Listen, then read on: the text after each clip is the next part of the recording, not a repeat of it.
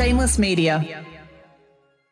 This episode of the Shameless Book Club is brought to you by Audible, the home of storytelling. Download the Audible app and start listening today.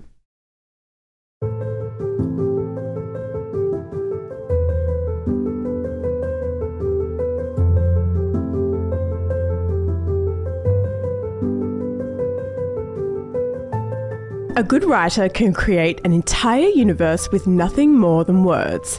But what happens when real life is even more outrageous than a story in a book?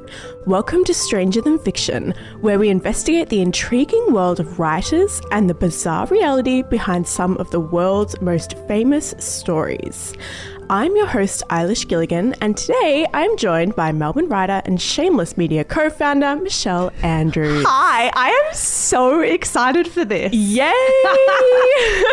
so, Stranger Than Fiction is the monthly series where we recap the most bizarre stories to rock the lit world. And today we're going to be talking about an author named Naomi Wolf. Have you heard of her before, Mish? I have. Um, the beauty myth? Yes. And uh, was she like a popular, uh, not like mainstream feminist icon, but almost like conservative feminist icon, maybe a little bit? That's a really good venture. She actually was like a mainstream feminist Okay, icon, okay. which is like kind of fascinating to look back on, knowing what we know about her now. Okay. So I think we should just dive straight in. Please. Before we get started, though, there is a little bit of a trigger warning here. This episode gets a little bit heavy in some parts, including some mentions of eating disorders, homophobia, and sexual abuse. So just take care. Okay. American feminist author Naomi Wolf had her first book published in 1990. oh, you've got it here. You've I've got, it as a prop. right here as a prop. she was just 28 years old. It was called The Beauty Myth How Images of Beauty Are Used Against Women. And the front cover of the first edition shows like a Renaissance oil painting of a naked woman standing like very dramatically next to like big title text. Right. In this version that I've got here, which is actually like one of those special classic editions, it's like an hourglass Yeah, it's sand moving through an hourglass. which I think is meant to be like a poignant commentary on Aging or what? aging or the woman's figure. Oh, or- yes, maybe both. Yeah. so, have you ever read this book? No, I did do like gender politics or gender studies when I was at university. Mm-hmm. And I think at the time, our lecturer or our tutor made us read the beauty myth or parts of it, maybe like mm. one chapter, mm-hmm. and then compare it to like a different wave of feminism. Oh, So I interesting. think that's Okay. how I was introduced to Naomi Wolf and how I kind of knew about the beauty myth. This is what Naomi posits. Hmm. Women are being forced to adhere to unrealistic and at times impossible beauty standards, and this keeps them small and weak. So here's an excerpt. The more legal and material hindrances women have broken through, the more strictly and heavily and cruelly images of female beauty have come to weigh upon us. 33,000 American women told researchers that they would rather lose 10 to 15 pounds than achieve any other goal. More women have more money and more power and scope and legal recognition than we have ever had before. But in terms of how we feel about ourselves physically, we may actually be worse off than our unliberated grandmothers.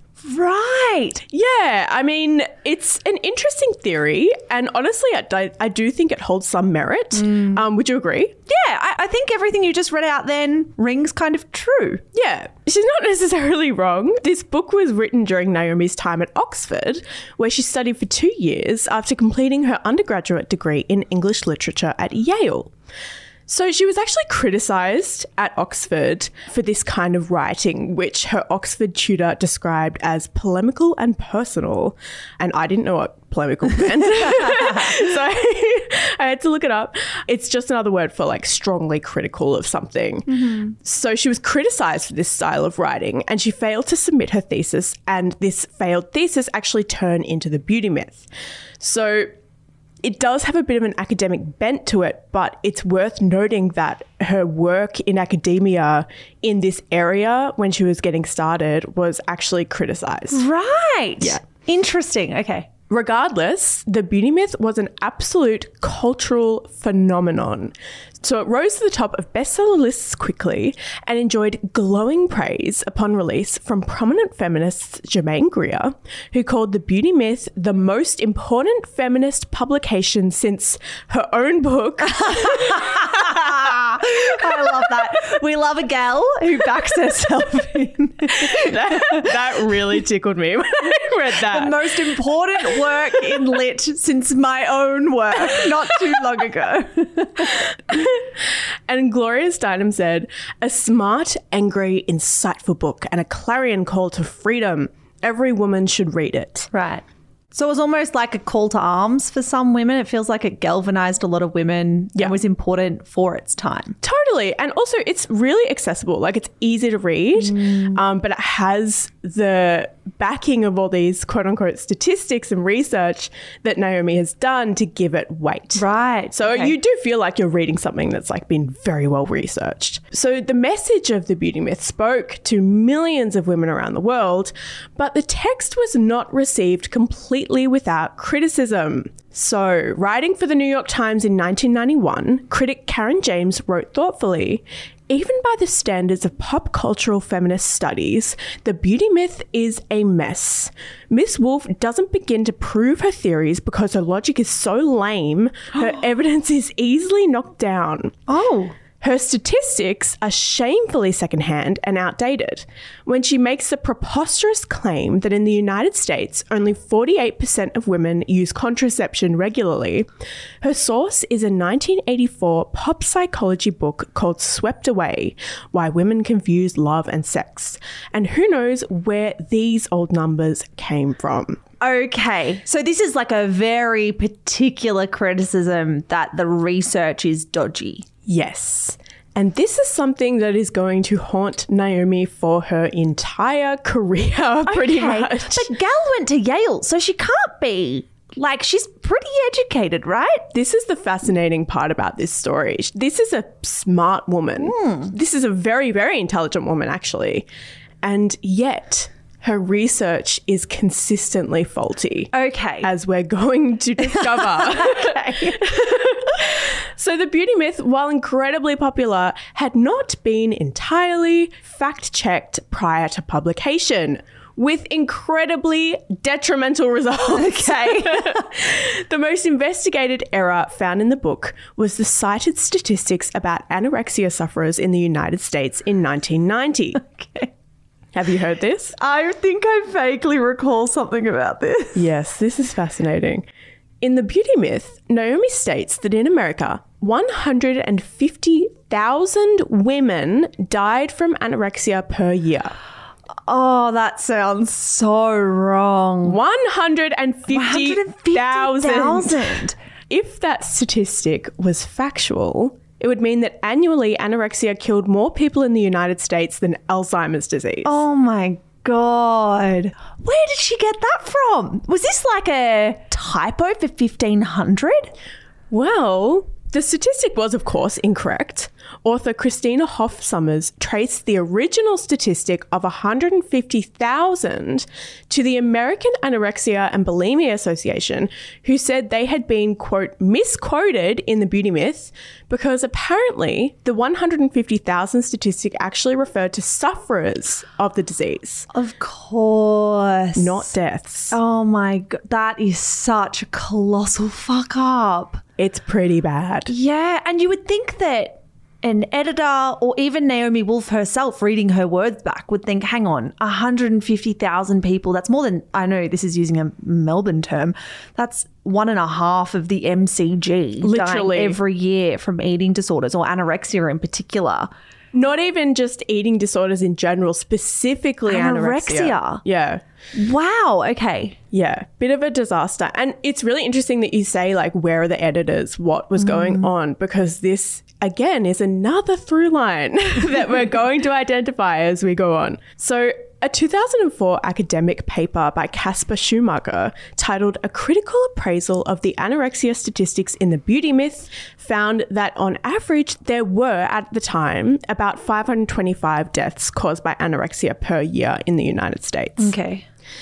In fact, based on statistics from peer review epidemiological studies, Schoemaker found that any statistic on anorexia in the beauty myth should be divided by eight to get near to the real statistic. Oh, and if you're writing a book called The Beauty Myth, all about how society's expectations of how women look, like that's your whole premise. Yeah. Anorexia and eating disorders very neatly fall into that kind of remit and that territory. Mm-hmm. And you're you're inflating your numbers by a factor of eight on average.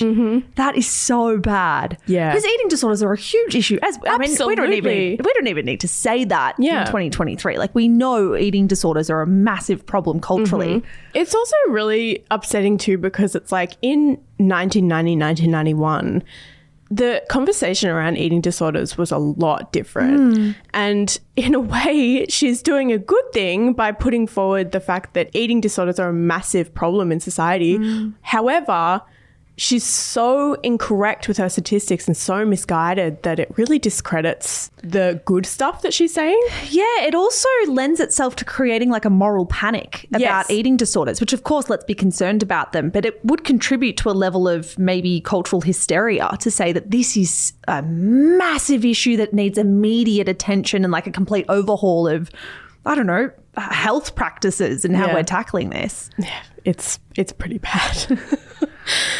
so regardless of the factual inaccuracies, Naomi's debut was such a hit that people wanted more. In fact, now this is crazy to me. the beauty myth was so impactful that Naomi was hired as a political consultant for Bill Clinton's re-election campaign in 1996. Wow. Yeah. Okay. She then went on to advise Al Gore's unsuccessful presidential campaign in 2000. According to the New York Times, Naomi was tapped for the advisory roles for her thoughts on how the campaigns could reach out to women voters and for her remarkably prescient analyses of the social cultural trends in the country.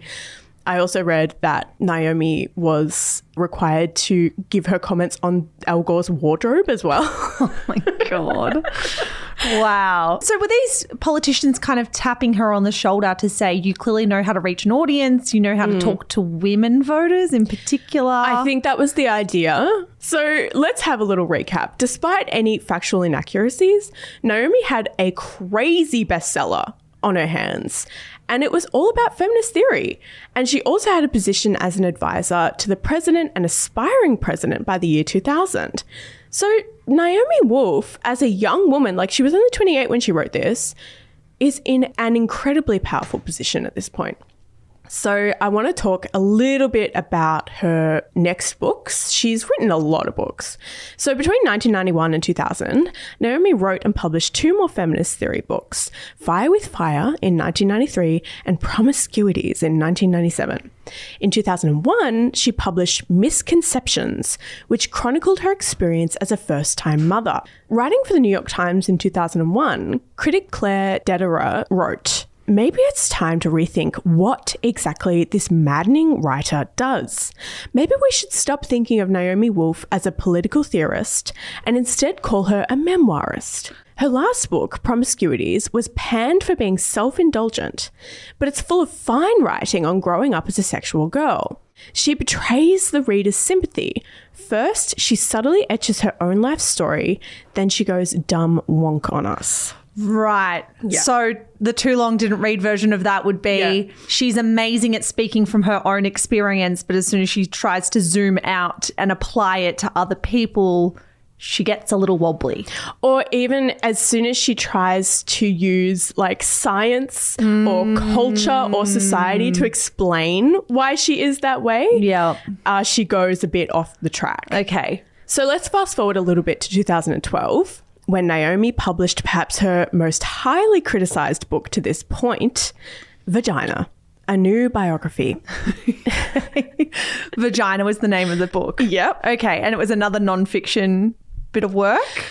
Another memoir slash nonfiction slash commentary. Okay. Yeah, it's almost as if part of the problem here is like the blurry genre. Yeah. Interesting. So, Vagina chronicled Naomi's relationship with her own vagina and sexuality in her now well known writing style of personal memoir mixed with quote unquote research. Okay. So, the New York Times labeled Naomi's research methodology for vagina as shoddy, while Suzanne Moore wrote for The Guardian Vagina gets dodgy when Wolf drags in some neuroscience as evidence and appears more clueless than someone who has failed her chemistry GCSE but has two TED Talks on her iPhone. Ouch. that is so brutal. wow. Okay. so, can you like see the progression of these critic Yeah. Reviews, yeah. It sounds like at the beginning of, of her career, what she was saying was so fresh for the time and so mm-hmm. kind of galvanizing. Yeah. And I think we see this play out with public figures all the time. You see the outpouring of love, the outpouring of feelings almost towards this person. Mm-hmm.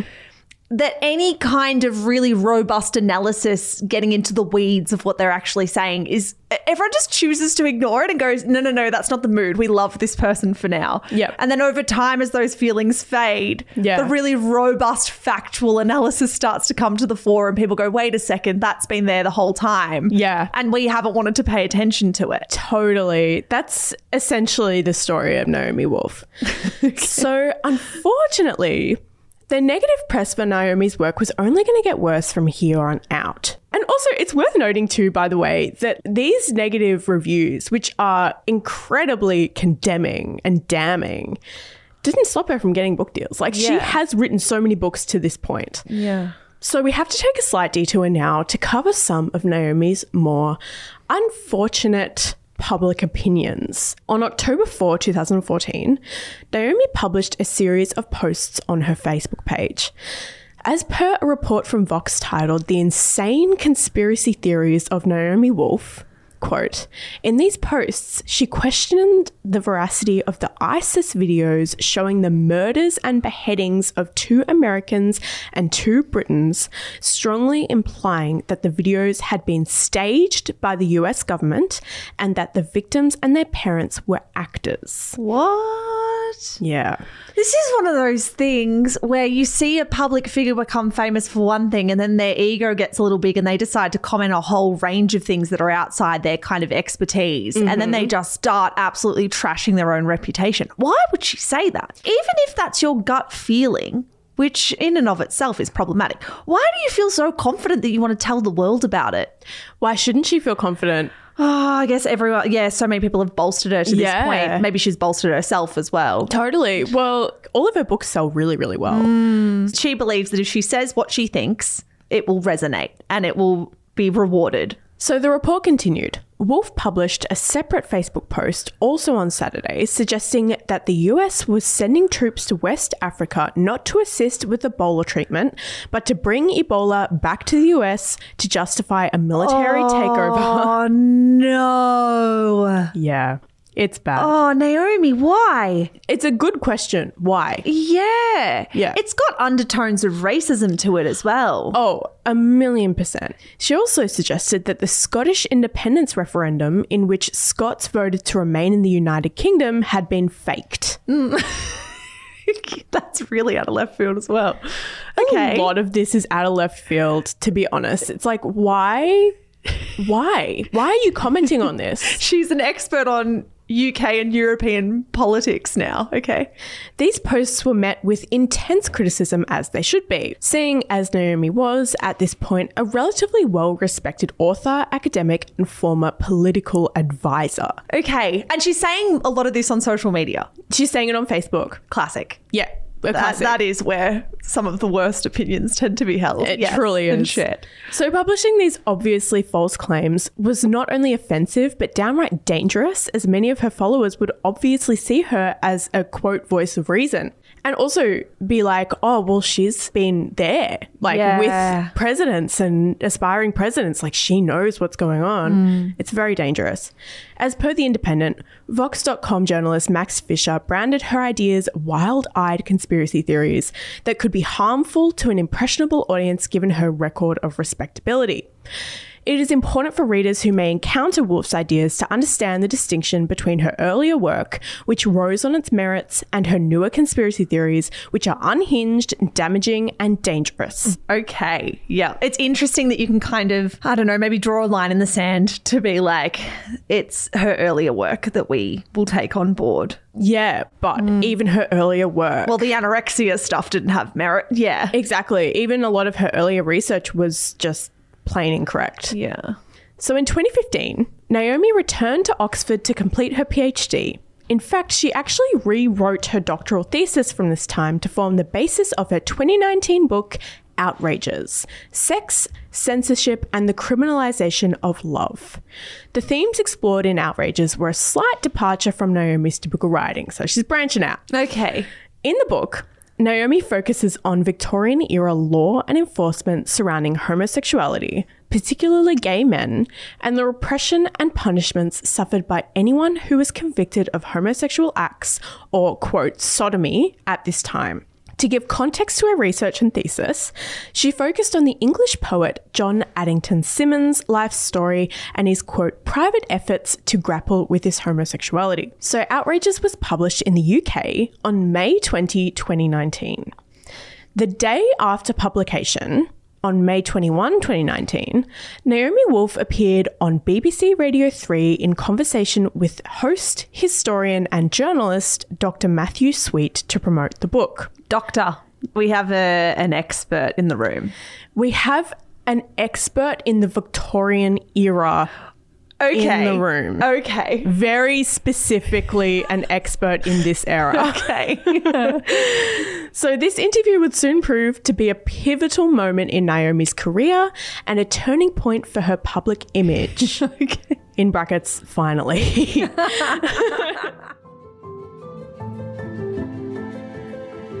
Don't you hate those days when your schedule is so jam packed that you feel like you have no time to stop and get stuck into a good book? Me too. But luckily, our friends at Audible have got us covered. Audible gives you the ability to listen to your favorite audiobook hands free on the go so you can always get your source of entertainment no matter how busy you are. I personally love listening to Audible while walking my dog Basil in the morning or cooking dinner after work. An audiobook that I've had on my list for a while has been The Seven Husbands of Evelyn Hugo by Taylor Jenkins Reid. I know I'm late to the party with this one. For those who haven't heard of it, the audiobook follows Evelyn Hugo, a Hollywood movie star who is ready to spill the beans to unknown magazine reporter Monique Grant about her glamorous and scandalous life. It's the perfect story to keep you entertained while you are going about your daily chores. Audible has an extensive collection of audiobooks in their library, so if you are in need of some hands free entertainment, start listening today. Download the Audible app to browse and listen to their audiobooks, podcasts, and Audible originals. Thank you so much to Audible for making this episode of the Shameless Book Club possible.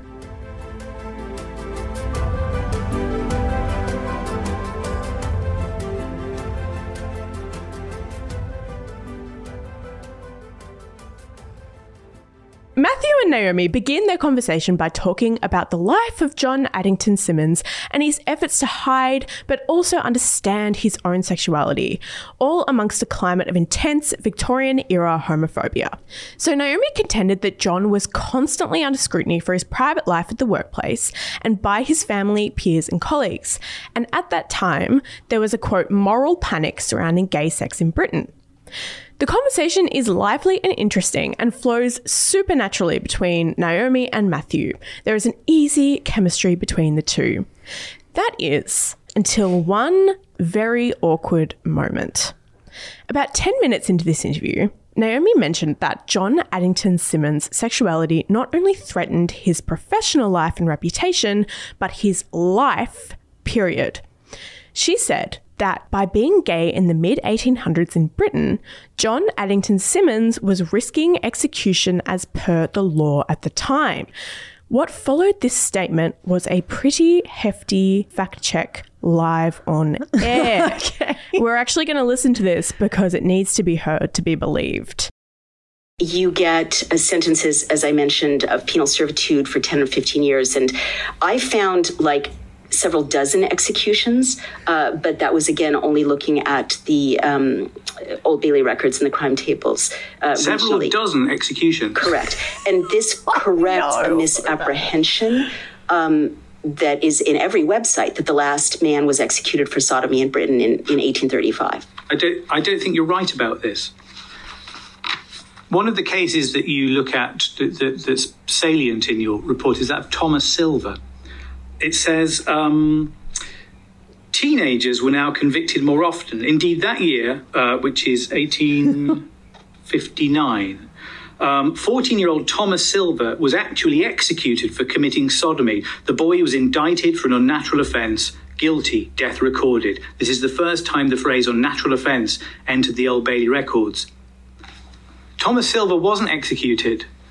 Death recorded. I, I was really surprised by this, and I, I, I looked it up. Death recorded is the, is what's in. I think most of these cases that you've uh, um, you've identified as executions. It doesn't mean that he was executed. it was a category that was created in 1823 that allowed judges to abstain from pronouncing a sentence of death on any capital convict whom they considered to be a fit subject for pardon. I don't think any of the executions you've identified here actually happened. Oh my god. Well, that's a really important thing to investigate. What is your what is your understanding of Well, what death recorded means? Stop. Death recorded. this is also from. I've just read you the definition of it there from the Old Bailey website. It's so But I've got here a newspaper report about Thomas Silver, and also something uh, from uh, from the prison records that that show the date of his discharge. The prisoner was found guilty and sentence of death was recorded. Yeah. Ah, but the jury next- recommended the prisoner to mercy on account of his youth. See, I think this. I think this is a kind of.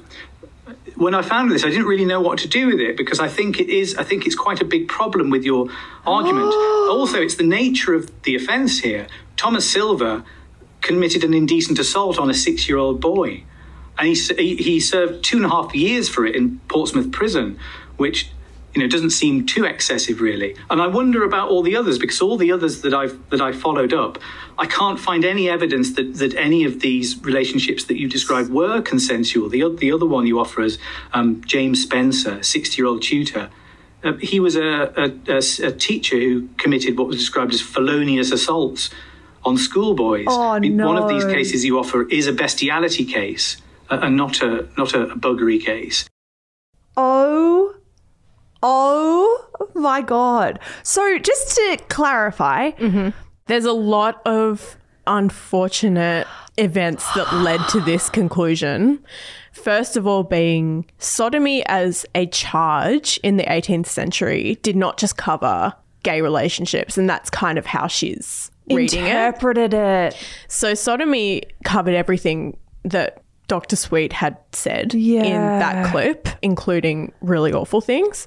The next unfortunate event was that Naomi read Death Recorded and took it on face value, which, you know, most people would. But if you're Like a scholar- execution recorded almost. That's her interpretation Exactly. of death recorded. Okay. Yeah.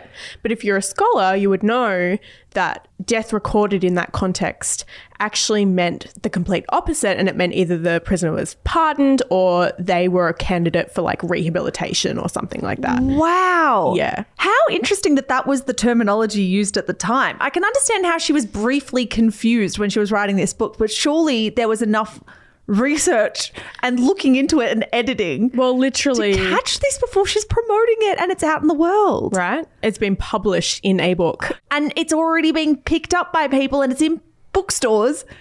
And this happens to you on, I'm guessing, national radio. I, every cell in my body would die. Yeah. And She seems like really chill. That's the He other seems part. so lovely about it as well. Like he's really direct to say, like, this Yeah. is a really considerable concern of mine, essentially. Mm-hmm. But he's saying it to her with such compassion. I have never heard such professionalism in that kind of context because he is a historian specifically in that area. yeah. So he's very passionate about the you know- Particulars. yeah, exactly. I mean, like this isn't even a particular. This is like A de- like a base definition Literally. of what she's talking about. Yeah. He was the way he spoke to her, it'd be so easy to let your ego get in the way. Totally. Because if you were an expert in that area, Yeah. and this hotshot author walks in who's mm-hmm. had their work really widely criticized for not being factually robust, mm-hmm. it would be very easy to let your ego get in the way and to patronize them. Really living up to his name of Matthew Sweet. Yeah. what a guy. what a guy. so the craziest thing to me is he literally said in that clip, it was on the website. Like he literally like, I just Googled this. Like literally he practically said, um, I actually Googled this and the way that you've like interpreted this is incorrect. no. Oh, I know she's in the wrong, but I do feel for her a little bit. Do you really? I think I just I don't feel for her on a level where I'm like she's a victim in all of this. I just I don't think I could see anyone be publicly shamed on this scale mm-hmm. and not in my gut feel like oh that is a little bit gut wrenching. That's nice. You're like I don't feel the same. I think I just like I've looked into this so much and I still can't understand how she didn't clarify this term. Like, Yeah. sh- if you're going to be, if you're doing your PhD, which is what this research is based on, doing your PhD in this field and you don't know the actual definition of death recorded, like, I'm worried, you know? Yeah. I'm concerned. I think we're all worried. it's like how many years have passed? I'm four years have passed. I'm still worried. Yeah. so to be fair, and like we just covered, the interview never shifted from like polite, impassioned conversation to Matthew Sweet's credit, I think. And this attitude continued between Matthew and Naomi over the next few days via social media. So in a lengthy thread on Twitter, because this was live, by the way. Everyone everyone heard this live. So everyone's like listening, being like, uh, we need answers, Naomi. Yeah. So, in a lengthy thread on Twitter, Naomi pledged to review her research even though the book had already been published in the UK. So, for what it's worth, the book was not scheduled to be released in the US until June 18, 2019, but we will get to that in a second. So, on May 23, 2019, Naomi wrote on Twitter, I would like to thank at Dr. Matthew Sweet for calling my attention to Thomas Silver, whose death sentence I report in my book Outrages was actually paroled two years after having been convicted, not executed. The Old Bailey record states death recorded, the basis for my erroneous conclusion. When Matthew replied with his thanks, Naomi continued, Dr. Sweet, my thanks to you is substantial. Yeah, it should be. These records of early prosecutions for sodomy and offences by what we would call gay men deserve to be pored over in this way. The records are not unambiguous, as you usefully pointed out, but are so important, and I am sincerely grateful. I am rechecking all of the sodomy convictions on Twitter in real time so people can see for themselves what the sentences were and what became of each of these people. Yikes. So Matthew and Naomi continued to converse publicly on Twitter over the following days, which wasn't great news for Naomi, seeing as it turned out that she had actually got quite a lot wrong in outrages. She's like, I'll do a live fact check, and we're at uh, we're at point 121. Here's another thing I got wrong. Literally, that's pretty much what happened. it's a fascinating thread. And again, we find ourselves in a situation where Naomi Wolf is like campaigning for the right idea in that it was very difficult to be gay in British society at this time in the Yeah. mid 1800s, but it's incorrect factually to say that People gay put men to death. for exactly it. yeah It's like her her ambition is an admirable one to mm-hmm. speak about the difficulties that come with being a gay person mm-hmm. in the 1800s Yeah. and the 1850s. But the execution leaves a lot to be desired in that she's just arguing things that are factually incorrect.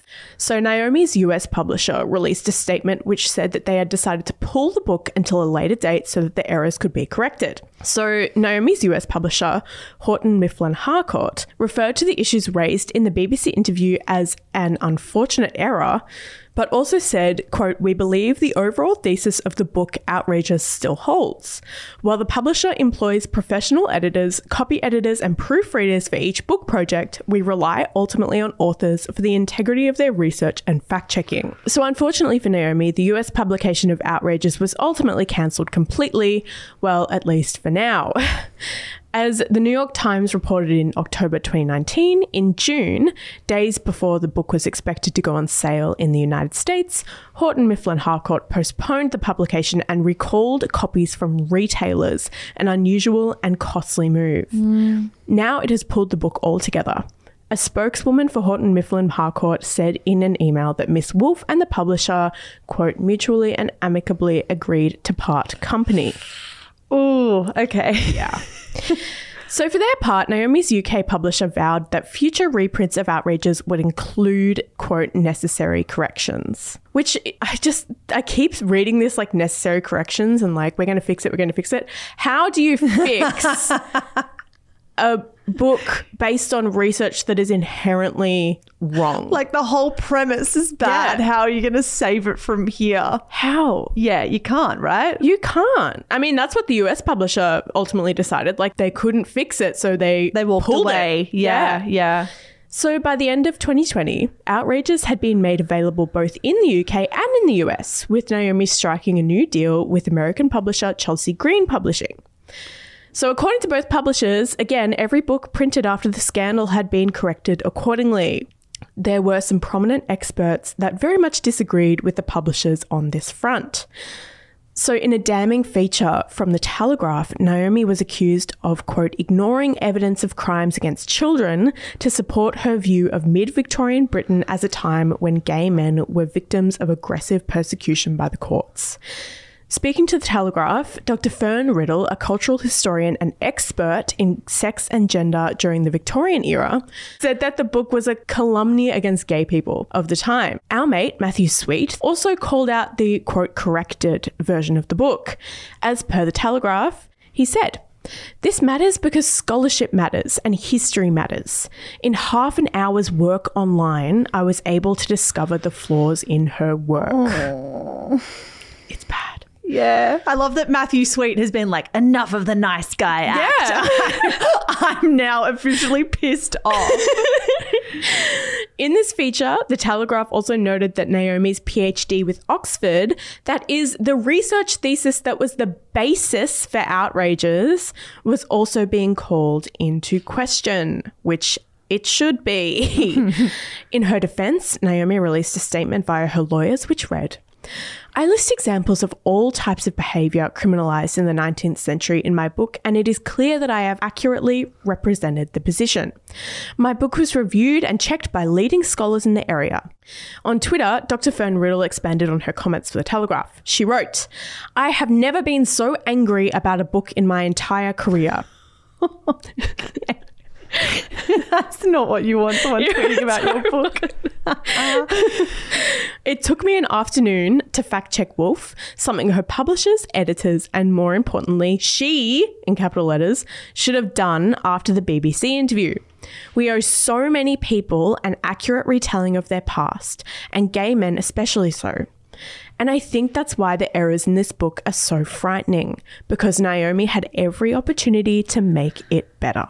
Oh. That is the tragic part, honestly That's a good tweet. banger tweet. This is not the end, unfortunately, of our story, but we're close to it. We have to descend even further down the rabbit hole, Naomi Wolf. so, since the controversy surrounding outrages, Naomi has not published another book. Unfortunately, Naomi has instead turned her attention to conspiracy theories. Pretty much full time. Did you know this about Naomi? No, I mean, I had no idea about the conspiracy theories like Ebola and stuff that she was sharing mm. earlier. So I had no idea what she's doing. So, we already knew that Naomi was somewhat vulnerable to misinformation and conspiracy theories due to her Facebook habits over the years. But I don't think anyone really foresaw the once lauded feminist author and academic falling into such an impenetrable rabbit hole of truly deranged beliefs. Oh, you're about to say COVID conspiracy. I am actually. I was thinking about the timeline. I'm like, what would she fall to? Oh, 2020, of course. So she's really, really fired up about COVID and vaccines against COVID in particular. Here's an example. According to the New Republic, Naomi once tweeted that she overheard an Apple employee who had apparently attended a top secret demonstration describing vaccine technology that could enable time travel. Oh, That one kills me. Really? Did she really hear that? oh, that's quite far fetched. I know. Reminder this woman was a political consultant. It's quite creative. Yeah. It is. So she also suggested on Twitter that vaccinated people's urine and feces should be separated in the sewage system until their quote contaminating effect on our drinking water was properly studied. Hmm. She headlined a Juneteenth anti vaccination event. Juneteenth, for those who don't know, is a federal holiday in the US that celebrates the emancipation of African Americans from slavery. Apparently, the organizers of this anti vax event chose this date because it suggested that vaccines are slavery. It was around this time, which is early June 2021, that Naomi was banned from Twitter for spreading vaccine myths, as per The Guardian. As the pandemic continued, the author variously claimed that vaccines were a software platform that can receive uploads, and that the best way to show respect for healthcare workers if you are healthy and under 65 is to socialize sensibly and expose yourself to a low viral load. Hmm. The Guardian also made note of Twitter users' reactions to Naomi's ban.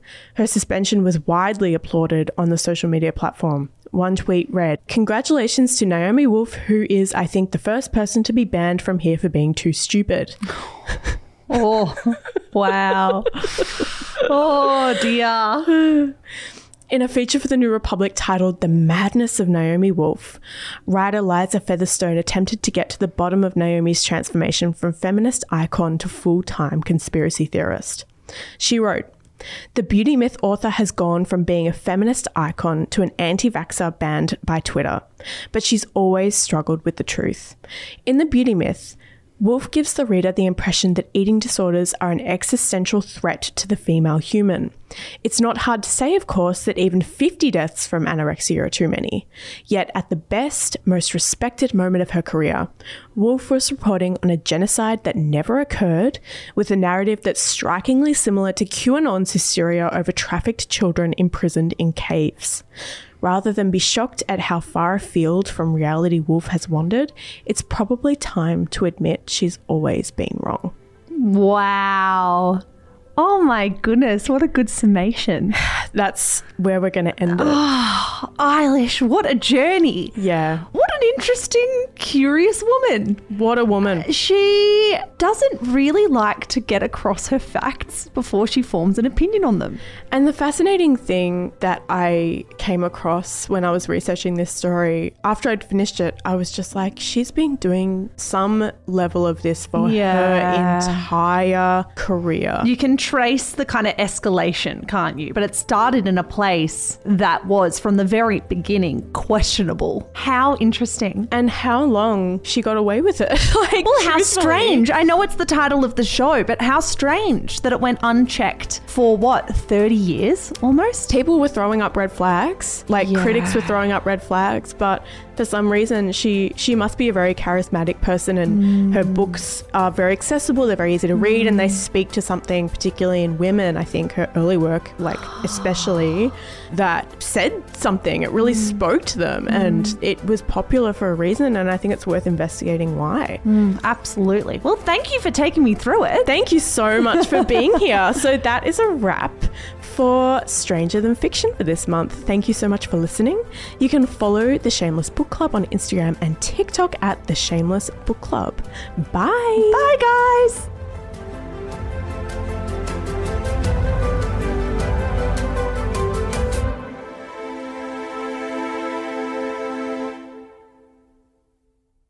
This podcast was recorded on Wurundjeri land. Always was, always will be Aboriginal land. Hello, guys. Mish here. I am the co founder of Shameless Media. Thank you so much for giving us your ears and your mind and your time. We're so grateful. If you enjoy the stuff that we produce, may I recommend our brand new podcast, Style Ish? Stylish, if you want to say it quickly, style dash ish, if you want to take the long way through. It is our podcast for all things fashion, brand, business, and beauty. If that is in your wheelhouse, if you care about style content, you will love this show. It is, of course, more than just a show as well. It is a newsletter, it is an Instagram feed, it is a TikTok account.